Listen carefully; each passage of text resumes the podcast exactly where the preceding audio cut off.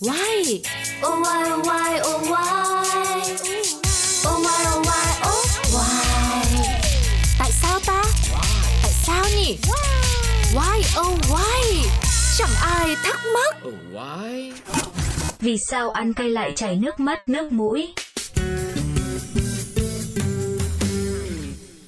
Mỗi khi mà đi hẹn hò người ấy đặc biệt là những anh chàng hay cô nàng mà mình crush ý, thì trong buổi hẹn hò đầu tiên nhá sẽ có hai thứ chống chỉ định không nên ăn. Bạn hãy ghi nhớ. Một ý là mắm tôm và hai là gì các bạn đoán được không? Là mì cay 7 cấp độ mà nói chung là không nên ăn cay nha. Bởi vì sao?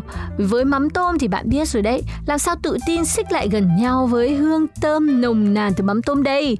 Còn với đồ cay thì ăn mà sụt xịt và nước mắt nước mũi giàn giụa thì cũng chẳng có một hình ảnh đẹp hay tế nhị thế nào để mà đứng bên cạnh crush đúng không nào? Uhm, tại sao chúng ta lại cứ nước mắt nước mũi giàn giụa khi mà ăn đồ cay nhỉ?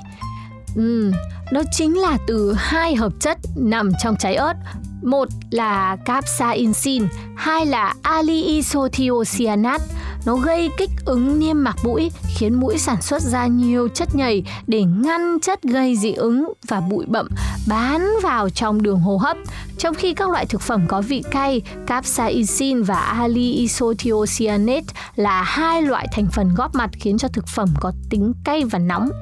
Trong các loại thực phẩm có vị cay, capsaicin và ali-isothiocyanat là hai loại thành phần góp mặt khiến cho thực phẩm có đặc tính cay và nóng. Capsaicin thì là được biết đến nhiều nhất khi nhắc đến thực phẩm như là ớt, trong khi đó các chất kích thích khác có tên là ali-isothiocyanat là một loại dầu không màu được tìm thấy trong mù tạt và wasabi, một loại rau củ được chế biến thành các loại nước sốt.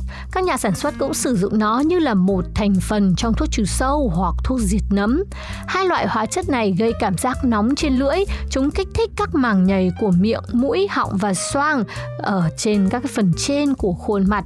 Các màng nhầy là lớp lót bảo vệ phổi và các khoang mũi khỏi các tất nhân gây bệnh như nấm, vi khuẩn và virus. Các màng nhầy sản xuất dịch nhầy từ mũi chảy ra, đó chính là nước mũi nè. Khi hóa chất cay tác động đến mũi, các màng nhầy sẽ sản xuất ra chất nhầy nhiều hơn như một cơ chế bảo vệ. Đây là cách cơ thể bạn đang cố gắng để loại bỏ các chất kích thích và ngăn chặn chúng xâm nhập vào hệ hô hấp. Chảy nước mũi không phải lúc nào cũng là điều xấu. Khi bị cảm lạnh và bị nghẹt mũi, Chảy nước mũi vì thức ăn cay cũng có thể làm cho chúng ta cảm thấy tốt hơn. Tuy nhiên, đặc tính chữa bệnh của việc chảy nước mũi chỉ mang tính chất là tạm thời phòng vệ mà thôi, bởi vì sự kích thích của capsaicin và ali-isothiocyanate có thể khiến các cơ mũi giãn ra tạm thời, cho phép không khí vào hệ hô hấp nhiều hơn. Sau đó thì các thụ thể ở mũi sẽ phát tín hiệu báo cho não biết rằng ta đang hít thở dễ dàng hơn trở lại. Khi nhiệt biến mất, ta cũng sẽ bị nghiệt mũi trở lại mà thôi. Khi đã hiểu về cơ chế vận hành của mang nhây trên mũi và những cái phản ứng khi mà chúng ta ăn phải đồ cay nóng rồi, thì bạn sẽ chọn được cái thời điểm nào ăn cay cho nó thích hợp, đúng không nào?